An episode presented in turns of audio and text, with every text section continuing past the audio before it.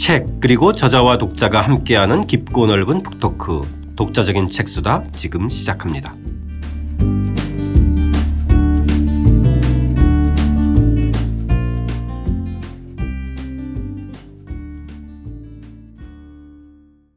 박종계 선생님과 함께하는 고려사의 재발견 오늘은 고려의 역사 문화를 풍부하게 이해하는 특별 기획입니다. 금속 활자 당대 최고 수준의 기술 문명편 시작하겠습니다. 저는 책 만드는 사람 김학원입니다. 안녕하세요. 포근이 형 박태근입니다. 안녕하세요. 제어자 박종기입니다. 예, 저희가 특별기획 대장경은 이미 이제 살펴보았는데 오늘은 예. 고려의 금속 활자에 대해서 예. 이야기해보는 시간이네요. 예. 그렇죠? 일단은 현존하는 세계 최초의 금속 활자는 프랑스에 있다면서요? 예, 프랑스에 이제 소위 이 사실을 아 모르는 청취자분들도 꽤 있을 것 같아요. 그렇습니다. 우리가 이제 교과서에서 옛날에 배울 때는 어 1234년에 우리가 상정 고금 예문이라는 예문을 이제 최초로 금속 활자로 찍었다.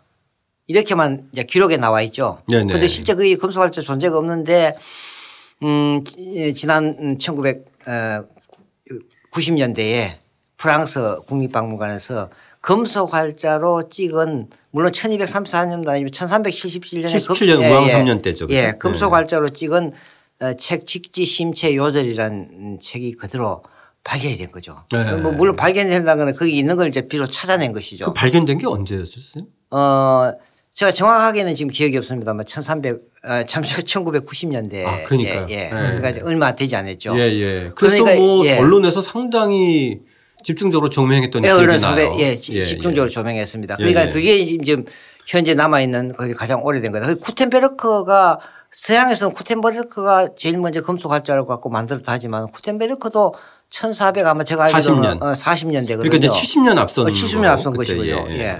예. 그런 그런 점에서는 이제 대단한 것이죠. 그게 그래서 이게 지금 세계 기록 유산에 이제 들어가 있는데 예. 신청은 우리가 했는데 예. 소장국은 프랑스가 예, 된 거예요. 그렇죠? 예, 그렇죠. 예. 그런 좀 사실 그 존재 자체가 어떤 역사적인 또 예, 운명을 또 이렇게 예, 상당히 이제 그, 예, 거기는 우리 가지고 있는. 예, 뼈아픈 우리 이제 근대사의 어떤 아마 이제 어, 지금 현재로서는 직지 심체 요절이 프랑스 국립박물관에 간 경로는 정확하게는 알려져 있지 않습니다만은 어떻게든 프랑스 국립 도서관에 이른바 그 우리 조선시대 때 외교장각 그 강화도에 있었던 조선 왕실의 중요한 의궤 족보나 왕실 족보 같은 것이 병인양조 때 1866년에 프랑스군이 강화도에 침략해서 가져갔고 그것이 지금 현재 프랑스 국립박물관에 보존되어 있지 않습니까? 그죠? 네네. 그런 점에서 보면 이제 이 직지심체 요절이 당시에 1866년에 가져갔느냐는 것은 지금 밝혀져 있지는 않습니다. 네.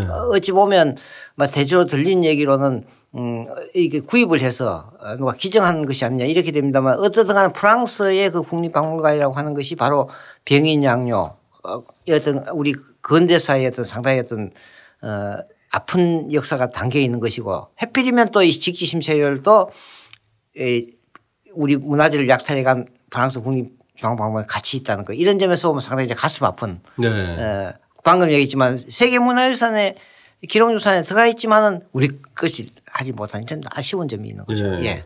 그래서 올 6월에 그 다큐멘터리 영화가 예, 그 직지 코드라고. 음. 어, 직지 코드. 예. 그것도 이제 우연치게 보면 참 이저 거기에 선생님도 아주 그 굉장히 결정 결정적인 그, 역할로 출연을 하셨는데. 예, 그게 다큐멘터리 영화니까 네. 예, 여러분 아시다시피 다, 다큐멘터리 영화라는 것은 실제 이제 어떤 기록이나 증언을 갖고 하니까 그 이제 그 직지 코드도 그것이 발견된 바로 프랑스에 있는 학자 그리고 또 이제 저 구텐베르크와 관련되는 스위스에 있는 음, 쪽에 있는 학자. 그리고 또 이제 국내에는 이제 제가 고려사 전공자니까 들어있고 그 다음에 또 이제 이 카톨릭. 왜냐하면 이, 이 직지 코드라는 영화의 기본적인 취지는 뭐냐 하면 고려의 인쇄술이 1450년대 쿠텐베르크의 인쇄술에 영향을 미쳤다. 이게 이 직지 코드. 그야말로 이 우리가 그 저 다빈치 코드와 같이 음. 이, 이 영화는 기본적으로 이 서양에서 얘기하는 구텐베르크의 금속 활자 기술은 고려에서 최초로 만들어진 금속 활자가 원나라를 통해 갖고 예, 예. 그것이 이제 에, 프라 이쪽에 전해졌다. 그 그런 기록이 최근에 금년 2월 달에 발견된 신문에 보도 났습니다만은 아비뇽 도서관이라고 있습니다. 거기 이제 그 당시에 프랑스 아비뇽 뉴스에서 당시 교황이 거기에 거주했고 그 교황이 이제 사실은 잡혀서 유수 유폐된 곳이 바로 아비뇽 도서관. 거기에서 나오는 문서에 보면 이 교, 이, 이 당시에 교황이 고려 국왕에게 고려의 선교사가 갔다. 아, 그, 그걸 국왕이 잘 대접해 줘서 감사하다는 보낸 편지가 남아 있다는 거죠. 네. 이제 그, 그것에 대한 진위는 아직까지 학자들 사이에 논쟁이 있습니다만 그걸 근거로 해서 그러면 틀림없이 고려의 인쇄 기술이 거기 갔을 것이다. 음. 그러니까 그 인쇄 기술이 결과적으로 그 이후에 구텐베르크에 영향을 미치 이런 하나의 어떤 가설을 갖고 다큐멘터리를 접근해 가는 거죠. 아. 예, 그래서 이제 이 국내 고려 쪽에서 고려사전 공개화 쪽에서도 이 하나의 어떤 예, 금속 활자의 의미 이런 거에 대해서 제가 이제 인터뷰를 한 적이 있습니다. 네. 그래서 직직코당이 그래서 새삼스럽게 이 금속 활자가 다시 주목을 받고 또 하나 이제 주목받는 조금 전에 얘기했던 직직코드라는 영화가 있고 이 금속 활자가 1234년에 만들어진 상정 고급 예문이지만 현재 남아있는 상정 고급 예문도 지금은 그 책이 없습니다. 어, 없고 그 다음에 이제 이 책에도 얘기했으면 어, 남명천 어, 화상 송정도가라는 어, 이 책이 있습니다. 네네. 이 책이 현재 발견이 됐고 목판본이 발견됐고 여기에 기록에 의하면 이, 어, 그 본래는 금속 활자로 인쇄된 것인데 에, 다시 이걸 음. 목활자로 바꿔갖고 네네. 어, 이걸 인쇄한 것이 1239년이다. 자, 그 대목은 저희 한번 좀 관련된 예. 읽으면서 조금 더더 예, 예, 예, 이야기를 나눠보기로 예. 하겠습니다. 선생님 예. 지금 말씀하신 대로 어, 청취자분들 관심 있는 분들은 이제 네이버에서 이 직지 코드 검색하시면 예. 에, 예, 여러분들 또 뭐 선생님께서 출연하시는 건 아닙니다. 에, 직지 코드 함께 음. 또 감상하시면서 음. 저희 음. 또 책과 방송 같이 음. 겹쳐서 들으시면 음. 훨씬 더 좀 입체적으로 이해하실 수 있을 것 같고요. 일단 이제 저희가 오늘 다루는 이 금속 활자를 이야기할 때 빠뜨릴 수 없는 사람이 바로 어, 고려의 무신 정권을 주도했던 최충헌의 아들 최이다. 최이다 그렇죠. 이렇게 하셨어요. 네. 그렇죠? 최이다 최이는 이제 나중에 최초의 이름은 최우 나중에 이름을 고쳐서 최이가 된 거죠. 그죠? 네네. 최우. 흔히 옛날에 최우에서 우리가 최이로. 네, 최이로 바뀐 네네. 것이죠. 이 사람 대단히 중요합니다. 네. 네. 이 최이가 새로 편찬한 음. 상정 고급 예문 선생님께서 지금 말씀하셨던 네. 것이 바로 이제 금속 활자로 만든 판본이라면서요. 예, 그러니까 이 상정 고급 예문은 벌리부터 그 전에 의종 때 이미 편찬된 것이죠. 예, 예. 그러니까 이것이 금속 활자로 찍어진 것보다 한 100년 전에 네 네. 예, 한, 한 7, 80년 됩니다만은 이게 이 책에도 보면 이게 이제 몇 부가 남지 않았으니까 음. 이걸 더 오래 보존하기 위해서 최, 최이가 아, 이 금속 활자로 다시 찍어라. 두 부를 그 몽고 침입 때문에 이 강화 저 개성에서 강화도로 올 때 한 두 번밖에 없었다. 이걸 네, 다시 네. 이제 금속활자를 찍었다는 거죠. 네, 1230. 그래서 그 기록을 어, 이규보가 남긴 것이죠. 네. 그 어. 이규보가 동국 이상국집의 네. 최희를 대신해서 지은 이 발미의 그 대목이 있는데요. 네, 293쪽 그 대목 한번 좀 읽어보겠습니다. 인종 때 50권으로 편찬한 상정 예문이 오래되어 책장이 없어지고 빠진 글자가 많아 참고하기가 어려웠다. 나의 아버지께서 다시 보완해 두 본을 만들었다.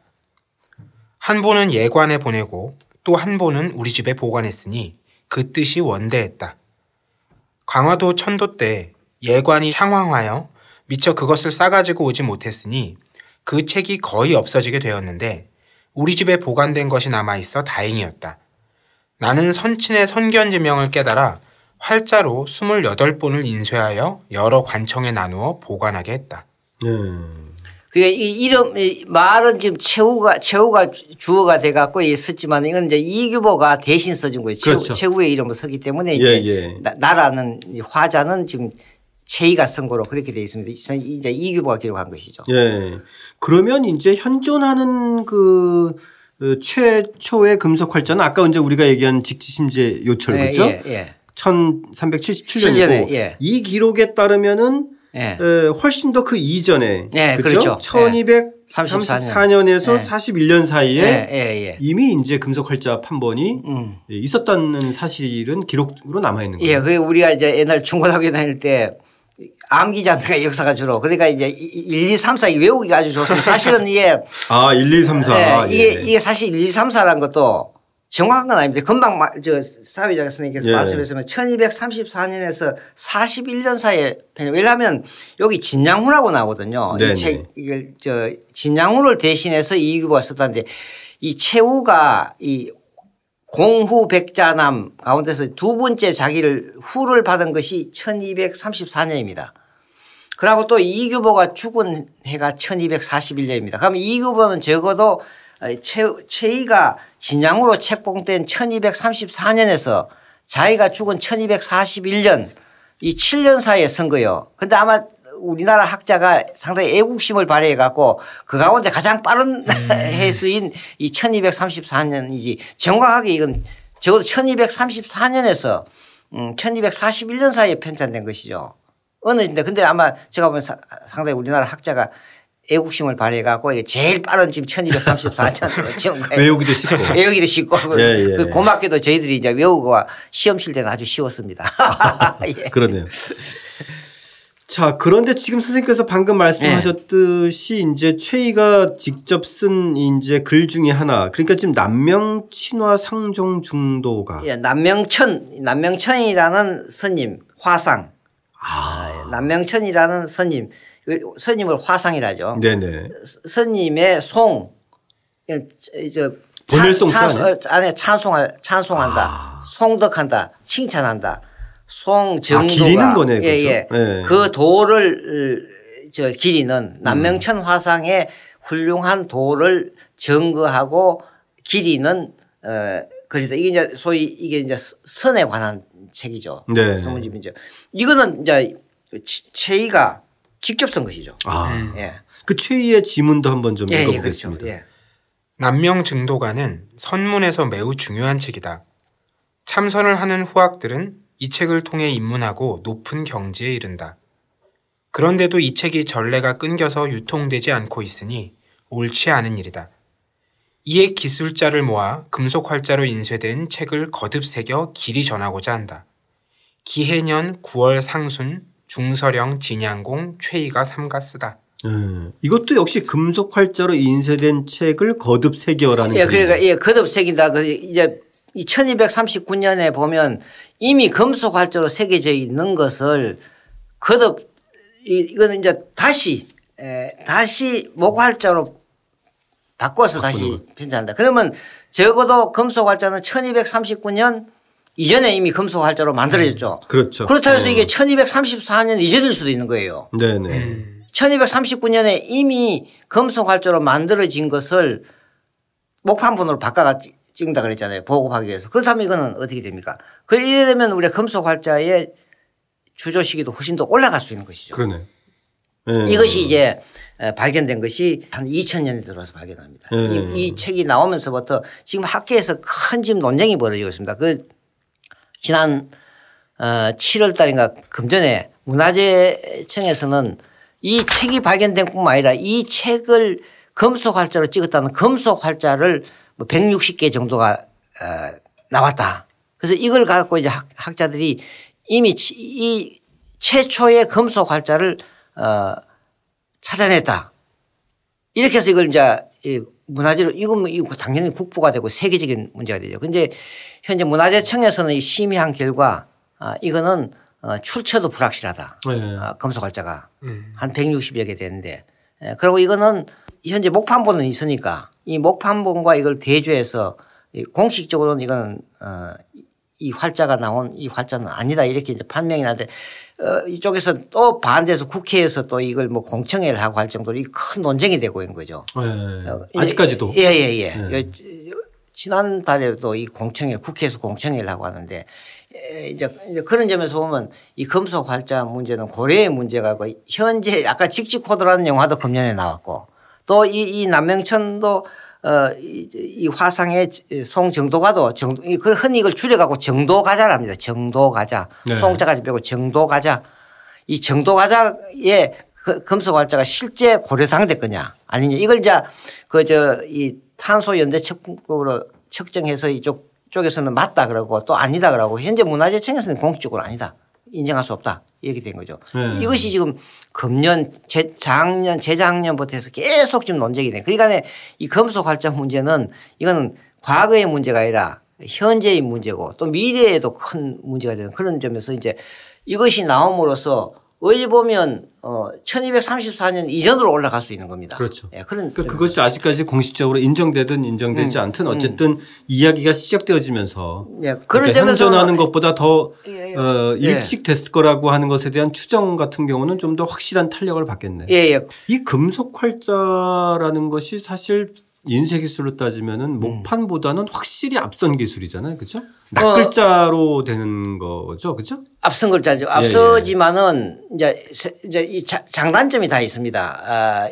예를 들면 이 금속 활자는 어, 다음에도 얘기하겠지만은 일단 이게 이 하나 판을 자기 목판보는 그대로 새기면 그렇죠. 그 우리가 팔만대장 같이 네. 그거는 그 여러 번 찍어서지만 금속 활자는 이걸 한번 찍으려면 이 판이 어그러질 수가 있는 거죠. 어, 그리고 또이이 오래 물론 목판본보다 상당히 오래 갈 수 있지만은 이건 또 제작하는데 상당한 비용이 드는 거죠. 그런 점에서 이제 상당히 이제 어떤 낙글자를 하나씩 하나씩 하나씩 하나씩 집어넣어 뽑아서, 예, 뽑아서 판을 만든 다음에 요새가 식자공 옛날 그렇죠. 우리가 예. 60년대 70년대 네. 출판사는 다 그렇게 했지 않습니까? 식자를 다 예, 식자 해야 거죠. 예. 그런 어떤 그다음에 이제 형을 또 응, 응. 예. 그런 점에서는 조금 이제 없고 또 그다음에 이제 기술적으로는 목판부는 나무기 때문에 먹을 묻혀 갖고 거기 찍지 않습니까? 그럼 금속 활자는 이 먹을 잘 먹지를 않은 거죠. 음. 그러면서 먹의 개발이란 것이 상당히 또 기술적인 난점이 있습니다. 네. 그런데 한 번 지금으로 따지면 이제 전혀 다른 잉크가 개발돼야 그렇죠. 인쇄가 가능한 거죠. 그 이제 목판본은 한번 찍어 놓으면 그다음에 그, 그 외엔 더 설조지만 이건 이제 계속 활자가 있으면 식자를 하니까 그러면서는 상당히 이제 편리하고 빠른 그런 측면이 있는 것이죠. 예. 예. 예. 자 그러면은 일단 궁금한 것이 기본적으로 궁금한 것이 고려 시대 이렇게 금속 활자가 예. 좀 빠르게 이렇게 확산될 수 있었던 뭐 이런 것들에 대한 결정적인 어떤 배경이나 원인은 뭘까요? 역시 저는 이제 이게 음, 이 두 가지 측면을 봐야 된다. 어, 오늘 우리가 이제 이 시대에도 음, 지식 정보 사회라고 얘기하지 않습니까? 뭐 제4차 혁명으로 가는 과정에 지식과 어떤 정보라는 기술이거든요. 그럼 이거 이 우리 문화재도 어 지식의 이 활자도 지식과 기술이라는 이런 측면에서 봐야 된다. 우리가 이제 대장경도 저 그래 있습니다만 지식의 측면에서는 이, 이 금속 활자나 목판보 이거 뭡니까? 기본적으로 책을 찍어내야 되는 거 아니에요. 그러면 이건 어떤 지식의 어떤 축적이라는 것, 보, 보급, 확산이라는 이런 어떤 전제가 없으면 이건 안 되는 거 아닙니까? 그런 점에서 보면 고려가 이런 최초의 금속 활자를 만들 수밖에 없었던 어, 지식적인 측면에서 보면 적어도 불교나 유교, 학문이 상당히 발달됐다. 그러니까 이게 상당히 이제 보편화시키려고 하는 이런 노력들이 있어야만 이게 인쇄 기술이 발달한단 말이에요. 구중이 발전할 수가 없지 않습니까? 네. 그런 점에서 고려의 지식 수준이 상당히 높은 수준이었다. 이거는 바로 어 이 저 대장경과 같이 불교 지식에 대한 인식. 그 다음에 기술적으로 본다면 어 인쇄술의 발달이라고 하는 그리고 이 금속 활자 전 단계는 조금 전에 했던 목판 기술이거든요. 이미 우리는 이 금속 활자를 만들기 한 150년 전에 대장경을 만들었단 말이죠. 1011년부터 1070년.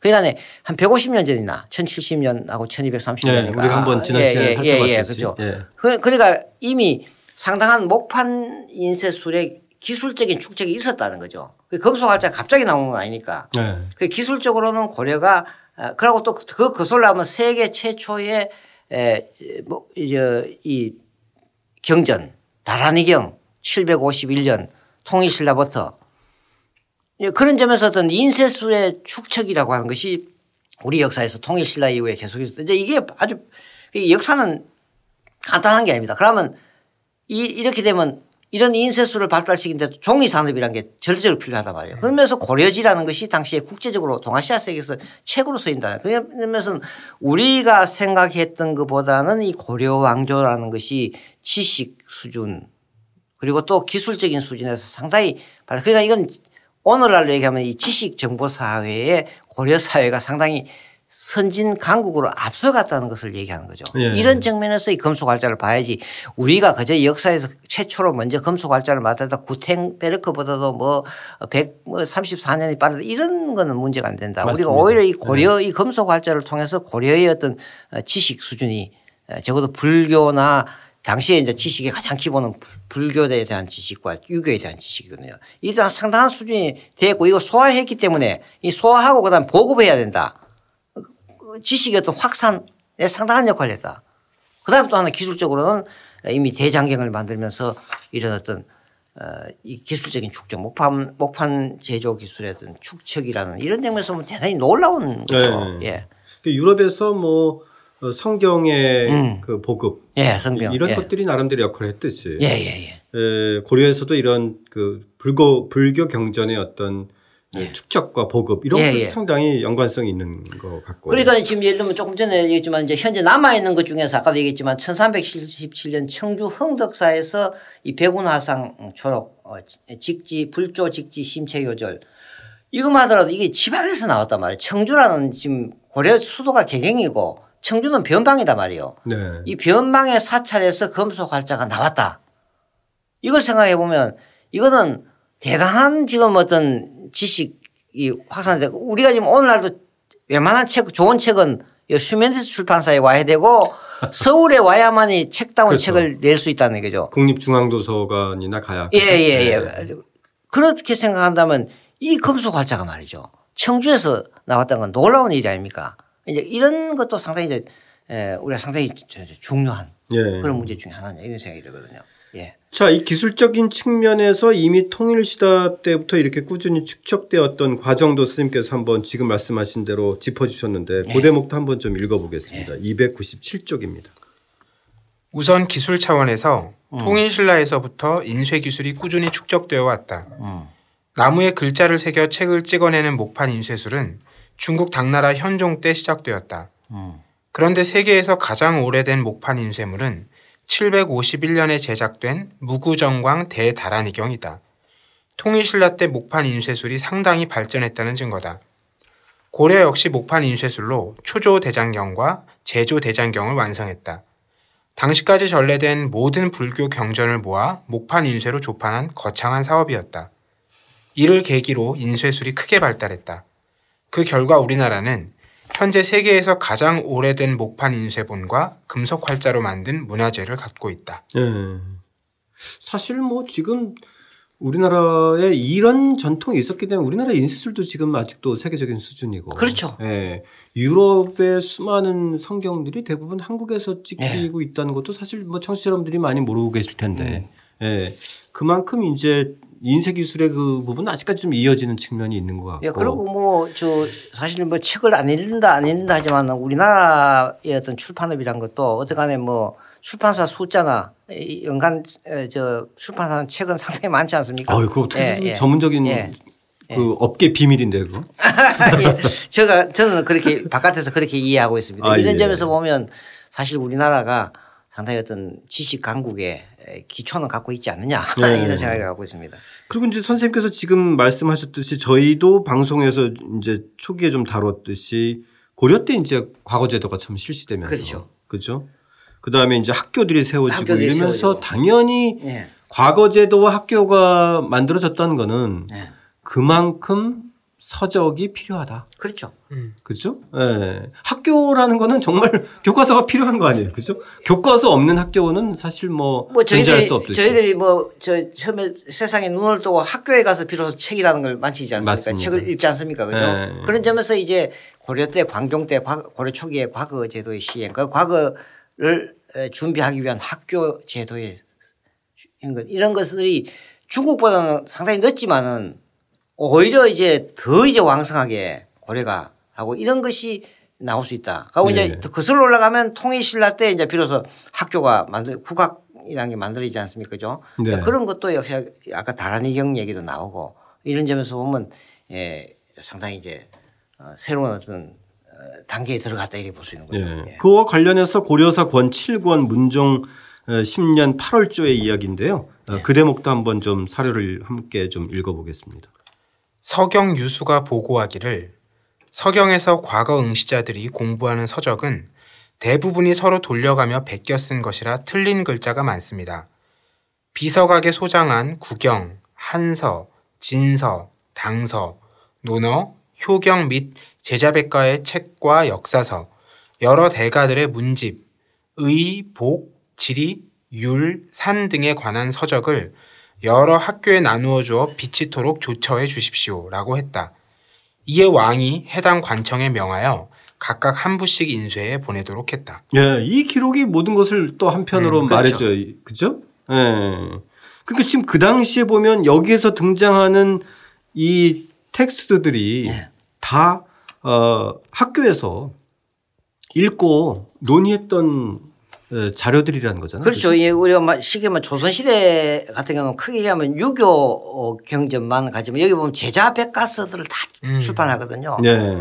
그 육아도 육아도 제자 백과에 지금 하나다 말이요. 그 나머지 제자 백과에 관한 것, 그 다음에 의학, 점치는 것, 풍수지, 법률, 사, 산수, 수학 이런 서적들을 다 한다니까 이건 상당히 폭이 더 조선시대보다는 문화의 폭이랄까 학문의 폭이 더 넓었다. 네. 이걸 이걸 보급하기 위해서는 인쇄술이 발달한 것이 필수적이다 이런 생각이 된 거죠. 네. 그리고 아까 조금 전에 얘기했습니다만 이러다 보니까 목판본이 갖고 있는 에 이제 단점이 뭐냐 하면 이 나무를 다듬어야 된다. 목판 이 목판을 하기 위해서는 팽팽하게 나무를 다듬고 또 그걸 필사를 하고 거기에 각수 새기는 것 이런 데서 경비가 상당히 많이 든단 말이에요.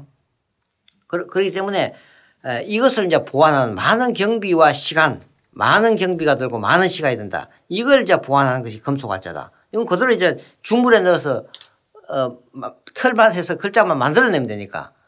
그래서 이제 그런 글자를 조합해서 이제 식자하는 거니까 그런 점에서는 상당히 이제 빠르게 책을 그 여러 종류의 책을 만들 수 있다면. 그 목판본은 그렇게 많은 경비를 들지만 한 권의 책을 만들면 그 다음에 이 목판본은 더 이상 쓸 수가 없는 거 아닙니까? 그죠? 네. 그 새로운 책, 아까 얘기했지만 제자백과서를 만들어야 되고 뭐 역사서를 만들어야 되고 뭐 예를 들면 조선시대 같으면 오히려 뭐 유교 경제나 그거에 집중하지만 그렇게 하기 위해서는 도저히 목판 본으로서는 소화를 못 한다는 거죠. 너무 많은 게 들어오니까. 그 목판 본 자체가 나무를 다듬고 뭐 새기고 하는 게 엄청난 기술이 드니까 결국은 결국은 금속 활자로 갈 수밖에 없는 거다. 그 빠른 시간에 적은 경비로 만들어내는 이 금속 활자가 상당히 유리하다고 볼 수 있는 거죠. 네. 그런 점에서 기술적으로 금속 활자를 가질 수밖에 없는 어떤 불필 뭐 필요 충분 조건이 만들어져 있다. 이게 또 이제 놀라운 것은요. 중국에는 목판 인쇄 부분도 일찍 됐지만 이게 사실은 어, 중국도 사실은 이 목판 인쇄가 어, 본격화되는 것은 이 당나라 때거든요. 우리 뭐 통일신라기단 말이죠. 음. 중국하고 거의 비슷하게 다란의경이 나왔단 말이죠. 그리고 이게 그러고 이제 이게 어, 예를 들면 이 금속 활자로 가는 거는 오히려 우리가 더 빨리 나온다. 이게 중국에서도 금속 활자가 완전히 정착하는 거는 명나라 때 조선 조선 시대 우리 같은 조선 시대단 말이에요. 그런 점에서 보면 고려가 이런 많은 지식 수요를 창출한 데는 목판문 갖고 한계가 있다는 거죠. 네. 네. 그런 점에서 이제 금속 활자가 나올 수밖에 없는 어, 기술적인 배경이 된다 이렇게 볼 수 있겠죠. 네. 다만 이제 늘 이제 유럽과 비교했을 때 나오는 좀 안타까운 측면이 아마 그 당시 시대적 한계겠지만 선생님도 기술하셨어요, 그렇죠? 음. 예, 이 금속 활자의 이런 그 선진적인 어떤 기술이나 노하우나 음. 이런 생산 체제 자체가 조금 더 그 당시의 지식들을 좀 더 확장 보급하는 데 있어서는 좀 시대적인 어떤 한계는 좀 있었다. 특히 이제 중앙정부나 사대부에 국한됐다라는. 아, 그렇죠. 이제 저, 예. 그러니까 네. 이게 이제 또, 이제 기술적으로 또 이제 아까 했지만 예, 장점은 적은 시간이 든다든가 또 이제 화, 나, 활자를 선택해서 필요한 책을 만들 수 있으니까 다양한 책을 만들 수 있다는 건 있지만 에, 아까 잠시 처음에 얘기했습니다만 중요한 이 추조 기술이 상당히 어렵다. 왜냐하면 어, 나는 쿠텐베르크의 이 인쇄술이 성경을 만들고 보편화를 쓴 것은 유럽에는 알파벳이 몇 자입니까? 26자입니까? 그 아주 A부터 시작해서 Z 아주 간단해요. 그 획, 획식으로 하면. 네. 그러니까 그는 활자를 만들기 쉬운데 한자 그것을 이렇게 이제 예, 나열하면 되니까. 어, 어, A, B 이렇게 결합하면 되죠.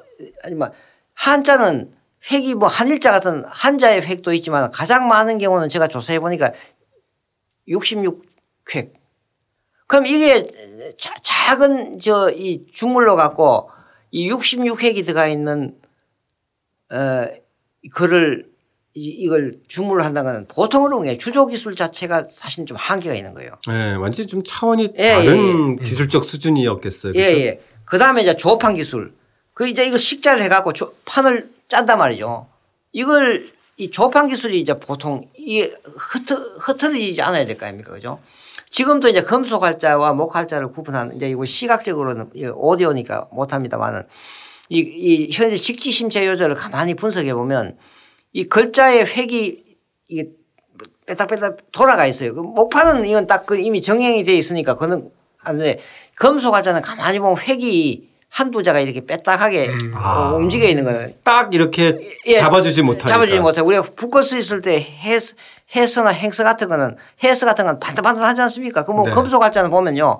이미 찍힌 걸 보면 이 획이 조금 돌아가 있다든가 뭐 15도 10도 이렇게 이건 금속 활자예요. 아. 그 이게 이제 조판 기술인데 이 조판 기술이 부족하면 이거는 왜 그러지 보면 안 된다는 그런 아, 거 그런 또 예, 예. 조합한 기술에. 세심하게 보면 예. 차이가 있겠네. 그 다음에 또 하나는 아까 저 얘기했지만 먹, 이 먹을 이걸 인쇄를 하려면 먹을 묻혀야 될 거 아닙니까? 나무는 그대로 묻어갖고 그대로 하면 되지만 이 쇠에 먹이는 먹이라는 것이 요사이는 이제 인쇄 기술이 다 잘 되지만 이제 이게 상당히 어려운 거죠. 이제 음. 이런 측면들이 어려운 것이 이게 이제 보급에 예, 커다란 이제 한계를 갖고 있는 그 획이 너무 많다. 네. 획이 너무 많다. 네. 대량 생산에도 좀 예예 예, 좀그 대량 생산은 어, 기술적으로는 가능하지만 네. 현실적으로는 상당히 어렵다 이렇게 네. 볼수 있는 거죠. 이런 점이 이제 하나의 어떤 음, 그게 실용화하기에는 어렵지만 그래도 고려는 이것을 실용화시겠다는 거죠. 네. 남아있는 상정 고급 예물이나 아까 이제 뭐 정도 과자 같은 것이 있다는 것은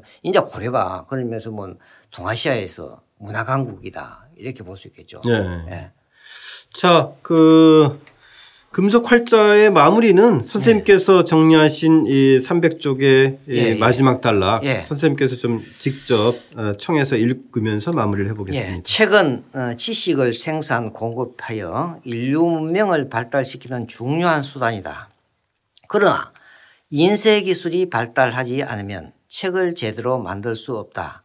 그렇다면 고려 때 세계 최고 수준에 오른 인쇄술이 그 어디 더 이상 기술적인 진보를 이루지 못한 원인은 무엇일까? 한자와 한문이 가진 한계 때문이다.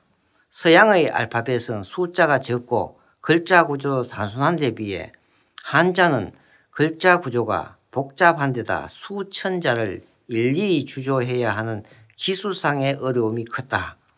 대중이 쉽게 쓸 수 없는 난해한 한자와 한문은 결국 지식과 기술의 발전을 지저시켰다. 인쇄술 역시 대중이 아니라 지식 계층인 사대부를 위한 제한적인 기술에 머무를 수밖에 없었다. 근대 이후 지식과 기술의 주도권이 서구로 넘어간 것은 바로 이 때문이다. 이렇게 얘기할 수 있죠. 네. 예. 예. 자, 저희 고려의 역사와 문화를 좀 더 깊게 이해하는 박정희 선생님의 고려사의 재발견 에, 특별 기획 에, 오늘 어, 금속 활자에 대해서 어, 함께 했는데요. 함께 해 주신 청취자 여러분 감사드립니다.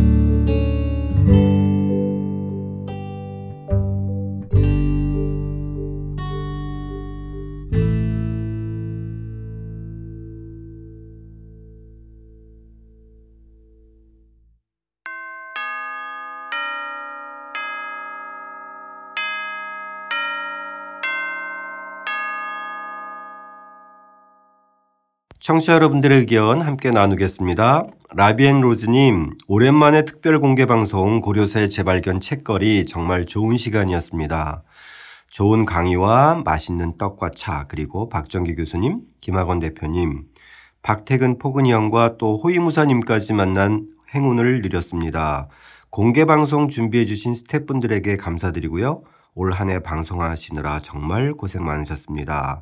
한 해 잘 마무리하시고 새해도 좋은 방송 부탁드립니다. 휴머니스트 출판사 분들 건강하시고 좋은 일들 많이 있기를 기원합니다.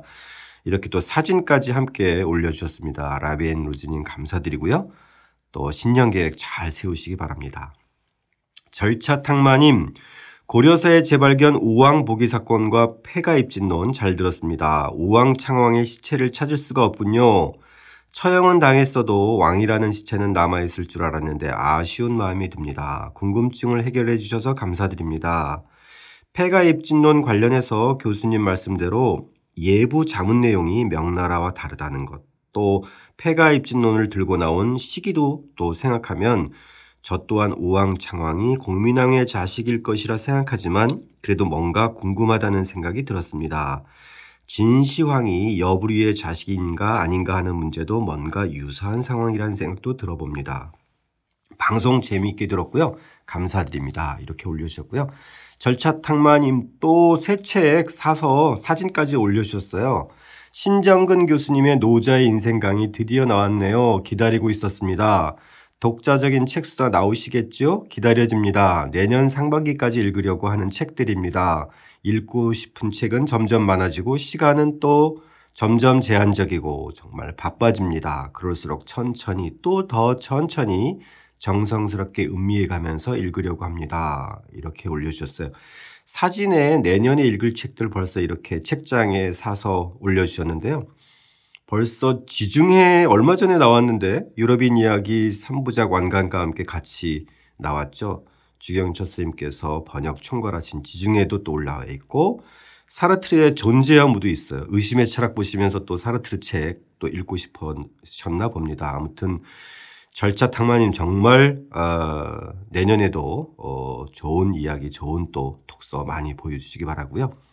추신으로 공개 방송 하시느라고 고생 많으셨습니다. 덕분에 잊지 못할 취업과 가르침을 받았습니다. 감사합니다. 이렇게 또 올려주셨습니다. 먼 길 오시느라고 감사드렸고요. 또 좋은 글 감사드립니다. 절차 탕마님도 내년에 좋은 계획 잘 세우시기 바랍니다. 청취자 여러분들 의견 함께 나눠주셔서 감사드립니다. 독자적인 책 수단은 책 읽는 사람들이 모이는 공간 알라딘 서점과 함께합니다.